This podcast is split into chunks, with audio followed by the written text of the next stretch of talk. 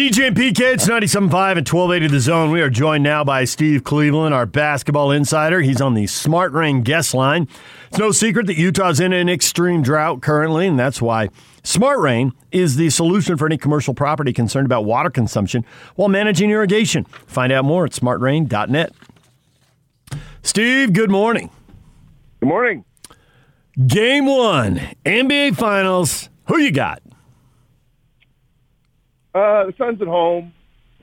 You know, with all the unknowns with Giannis and what's going on, I I I, I think it'd be silly to to bet against the Suns at home, uh, who are who are healthy, and you know this has been a postseason that seems to be defined by injuries, and uh, both these teams have they've had their own set of injuries, obviously, and uh, but they've also benefited from you know the Suns playing the Lakers without LeBron and AD, and Jamal Murray for Denver, and Kawhi Clippers, and you look at Giannis, and he's been out himself. But you look at the Bucks, and uh, you know whether it was Trae Young and the Hawks, or uh, you know situations that uh, I don't know that Miami was hurt or missing people, but it just seems like both teams have been able to survive and get through this thing with injuries. I mean, the Nets didn't have Kyrie or Late, and uh, didn't have James Harden either. So it, it's just been a, a year defined by injuries, but I think right now the Suns are probably the most prepared and healthiest to win this thing. Uh, I'm, I'm sure that's probably what the experts feel too. But uh, I, I'm looking forward to this series. I'm really, really hoping that Giannis does is healthy enough to play because I think this is going to be a, a great matchups. We're going to really see coaching staffs really work to try to take away what each likes to do. I'm actually kind of excited about the series, and uh, I don't really have any uh, you know, any skin in any one of these teams in game. But uh, I, I think it looks for a great matchup and two very, very different teams. I was wondering if you saw little parallels between what you did at BYU and rebuilding that program and what the Suns have done. Yeah, you know what? I, I most of my life, uh, from high school to junior college to at the Division One level, everything's kind of been a rebuild. And the one thing that really impresses me about Monty Williams like a lot of the NBA coaches, there there is a great culture there. There's great energy. You got young players. None of them have really done this before. Never been in a finals, and it it and it always takes some leadership. You know, I mean, for, for every team I've had, there's been that guy. When I was at BYU when we built that thing, really, you know, Mekeli was Wesley was a young man that was kind of the heart and soul of that team, and and, and Chris Paul's the heart and soul of the, of the Suns team, and. uh and re- and really both. I mean, I, I think back in the early '70s, the Bucks won a title, uh, and you know the Suns have never won one.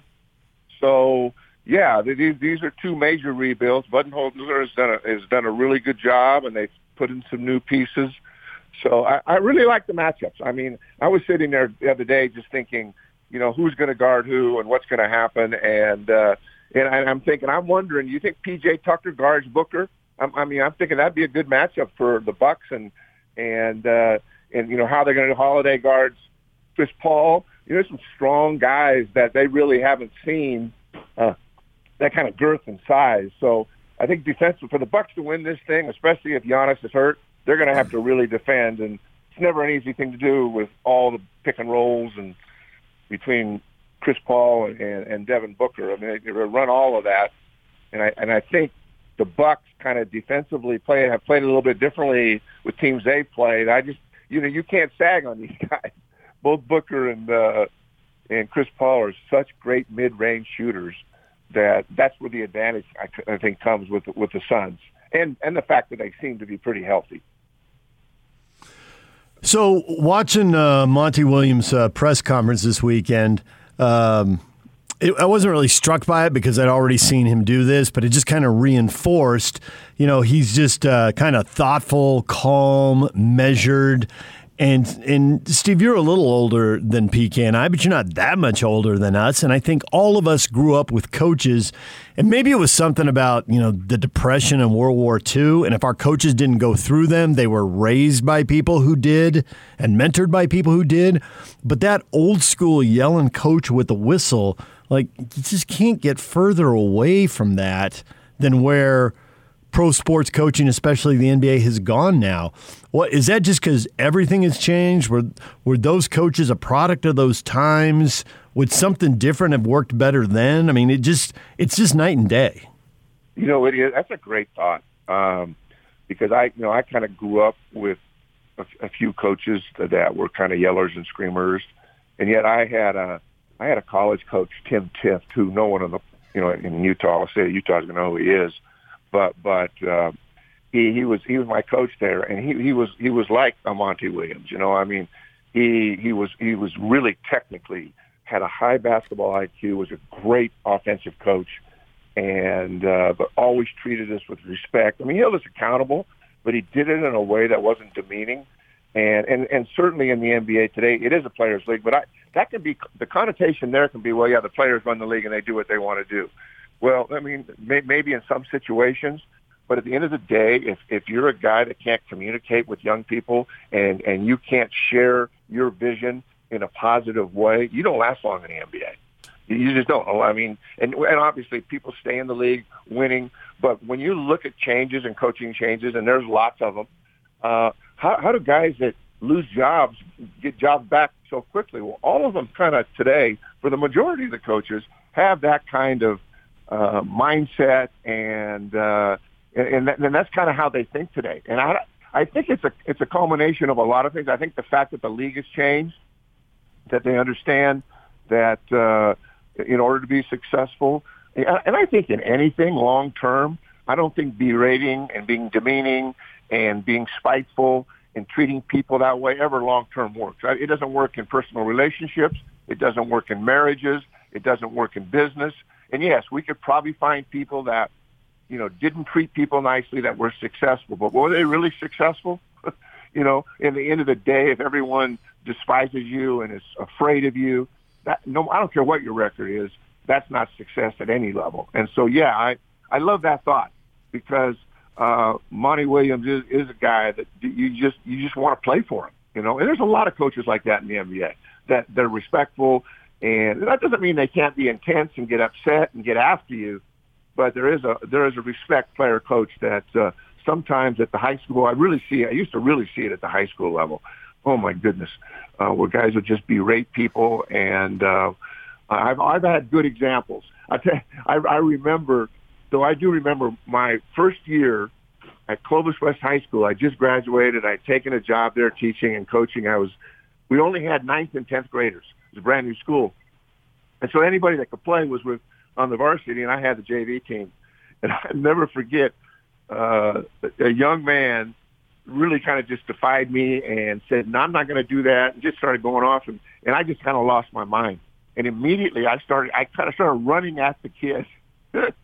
and I mean, I'm probably 23 years old, and I and he had said something, he had cursed at me and said something, and I just took after him, and he started running. And you can visualize this: me chasing this young man around the gym until I cornered him. And I had both hands above his head. You know how you lean on a wall, and and, uh, and I, I can't even remember what I did, but it just for a moment I thought, oh, you know, I, I realized what I had done, and I had lost my mind here as a 23 year old new JV coach in high school. And, and, and I got through it. Unfortunately, in, in today's world, I probably got fired the next day and got called into the principal's office. But never, nobody ever knew about it. But that was, you know, there are times when you feel like doing things you shouldn't. But I, I think I, I just had good mentors and people around me that helped me to to be smart about those things and to treat people the right way. And uh, so I love the fact that you brought that up about Monty because he does seem to have a great relationship and a rapport with his guys. Okay, but there's sometimes that maybe you need to go off. And I'm thinking San Diego State, Araujo doesn't block out, I think, a guy named Joe Mann. You take him out in about two minutes into the game, and one of your assistants, who went on to a fairly good uh, success as a head coach, uh, really lit into him. And I think that young man got the message. Yes, he did. No, and listen, we you, there are lots of those moments. There's no question. And uh, I've had those moments with assistant coaches, you know, where, uh, you know, sit down, be quiet, and probably a little bit different verbiage, but whatever. No, I mean, you have those. And, and you have to have a combination of that. And uh, I, I think you do have to, there are times you do have to get after guys, but you do it in a positive way. You come back to them. They know, you know, you can discipline people and you can get after guys if they know that they trust you. And I think that the situation is that you can't just all of a sudden become somebody that you're not, and then all of a sudden you're saying inappropriate things and you're losing your mind when you know they've never seen you like that. When and that's why relationship building is so important in teams because absolutely, I mean, I, there's hundreds of times where uh, in practice or in games where I kind of lost my mind, but it was always a situation that I was reinforced by, you know, the love you have for the kid, you love his passion. You got to do this. We can't win with that. So yeah, absolutely. I mean, those things do happen. I'm not suggesting that we never discipline or that we never get after guys because you have to, but you got they got to know you got to have a relationship with people to do that. You know what I mean? You just can't all of a sudden be somebody you've never been. Then you lose all respect and all trust with whoever you're coaching. Steve, you coached for a long time. JC Ball, BYU, Fresno State. The name, image, and likeness thing has been coming for a while, and now the first few days in, there's deals cut almost immediately. Where is this going? Can you give us one or two unintended consequences of this? Because we're sure there's going to be a lot of them. Well, look, I, I think the first thing is how you legislate it and how you administer it. And uh, there's so many things that they still don't even know that are going to happen. I mean, we just, you know, and I, I'm not an expert on this. I've read what you've read and uh, trying to get an understanding. And I, I'll be honest with you, I, I don't think it's going to impact that many athletes, to be honest with you, when it's all said and done. Uh, I, I'm sure the really elite athletes, that there, there are going to be some you know, there's a benefit to them in some situations. But if, if young people are thinking that people now are just going to line up and want to give them money at a time when uh, we've gone through so many things uh, in life here with COVID and businesses going out of business and this and that, that I, I think it would be foolish to think that that there are going to be a lot of student athletes that actually really benefit from this. I, I suspect there will be. You're, open uh, Pandora's box here where we don't know what the consequences are. And certainly, I, I get how the legal system came to the point where they are, uh, but I, I'm just not sure. I'm guarded watching this to see how it's going to play out, and there's so many unknowns, and, and maybe because of my conservative nature, and never really. I mean, you know what? There, there, it's true. I mean, these young men. I, I remember. I mean, it's different today even than when I was coaching. I mean, you couldn't buy a kid a meal. You you couldn't get a milkshake for him.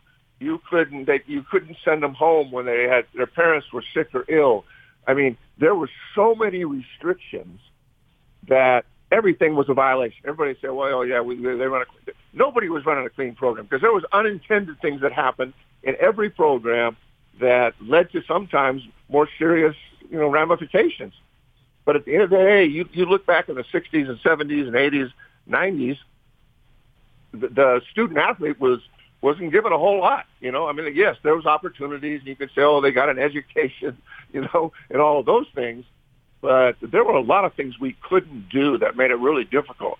Now all of a sudden we've gone full circle where the perception is that they can be paid, they're going to make money, they can get have you know contracts with uh, businesses and things and anything that whether it's jerseys the likeness of their jersey or their face or whatever it might be man it, it, and I, I know this is something they've been thinking about and a lot of smart people have kind of gone forward with this thing but i have no idea how this is going to play out other than I, my gut feeling tells me that it really is not going to impact that many people. Now I, you know a year from now we have this conversation and you see you are dead wrong but for me from the outside looking in I just don't see how many young people are really going to benefit from it.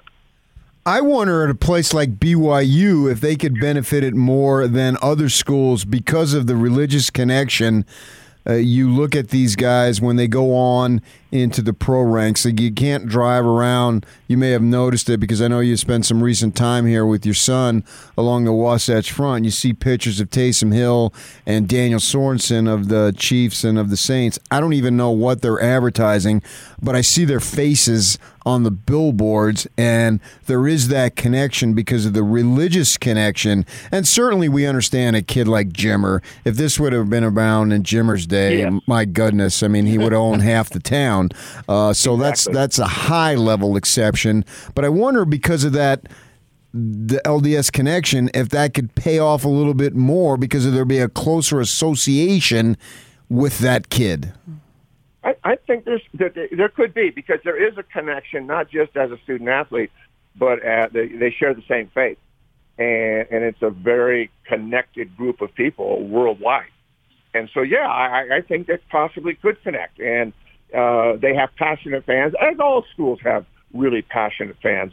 But most schools, I mean, you know, if you're at Notre Dame, I'm not sure that every young man that is a student that goes to Notre Dame is a Catholic, but there is a connection there as well, you know, where, but that, that's a different situation. Whereas in Utah, the, the, a lot of the membership of the church lives in, in the West and, and specifically a lot of members in the state of Utah where BYU is.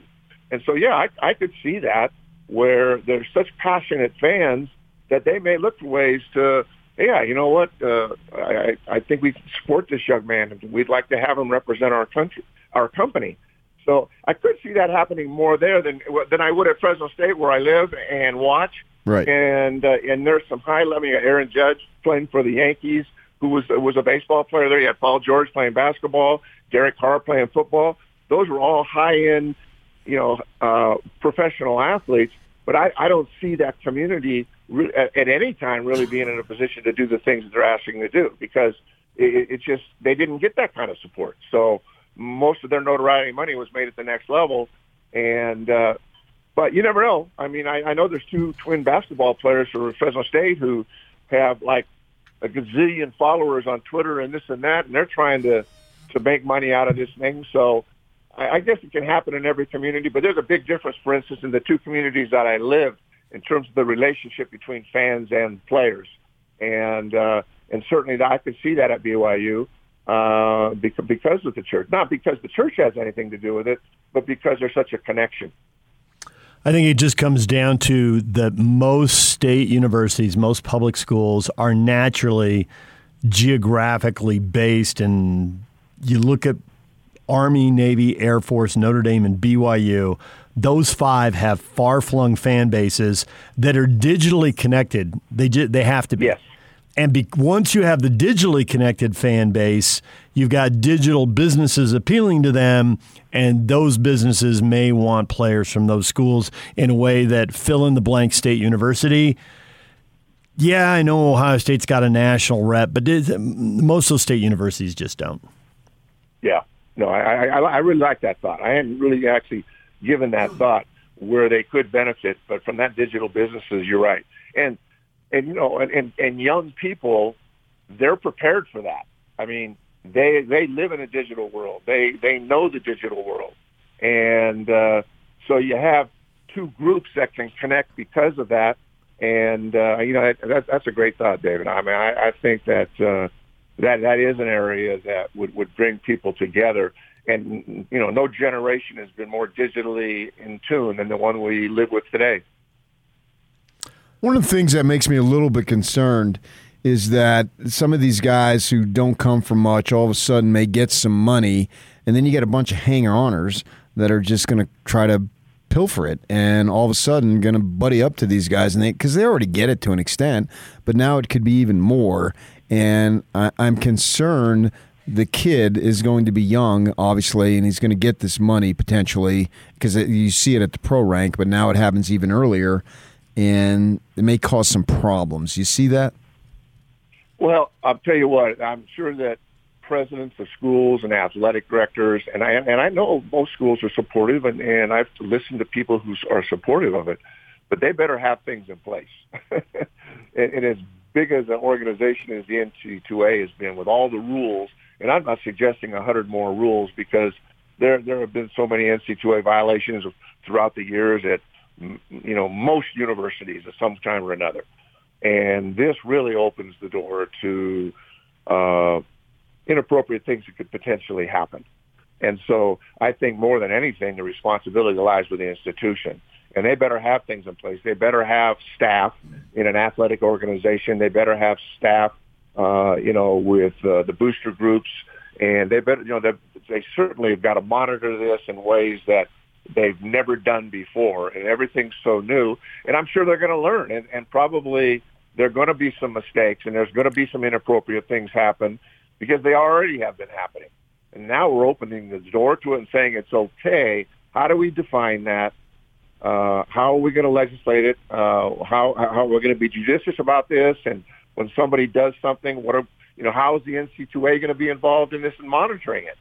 And or maybe it's just the institutions that monitor it. Well, that that opens a door that you know could really really lead to some inappropriate things happening. So I can't imagine an institution, and it's happened so quickly, so they haven't had a lot of time, but uh, to to to keep things in order they, they they'd have to have now a group of people at the, each institution that are monitoring it and managing it. Besides the kids who need to be educated, and I'm sure right now when school starts, everybody's going to be completely educated, and maybe they've already started doing it now.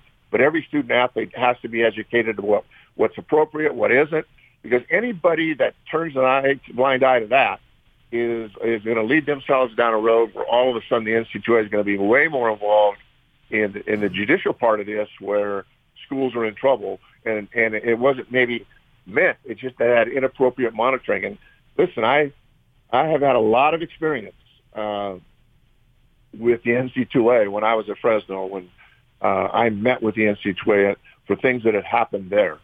And uh it, it was uh it wasn't a pleasant experience. It, it wasn't about anything that i had done or been but it was something that i was had to manage and fix. And and I know what that feels like to sit in a room with a bunch of attorneys and presidents and everybody else to talk about how we're going to monitor this. And now we have something everybody seems to be really excited about, and, and I don't have any issues with with kids being compensated for their likeness, and if it's appropriate, hey, good for them. I mean, that's good for them and good for the institution. But uh, you better monitor it, and, and, and it better be done in an appropriate way. Otherwise, we're going down a road here that uh, could be pretty destructive to people, to programs, and to businesses. Steve, we'll leave it there for now. I'm sure we will revisit this down the line. Yeah. Thanks for joining us for a few minutes, and yep. we will talk to you again next week. Thanks, guys. See you. Bye bye. Steve Cleveland, our basketball insider, join us right here on 97.5 and 1280 The Zone.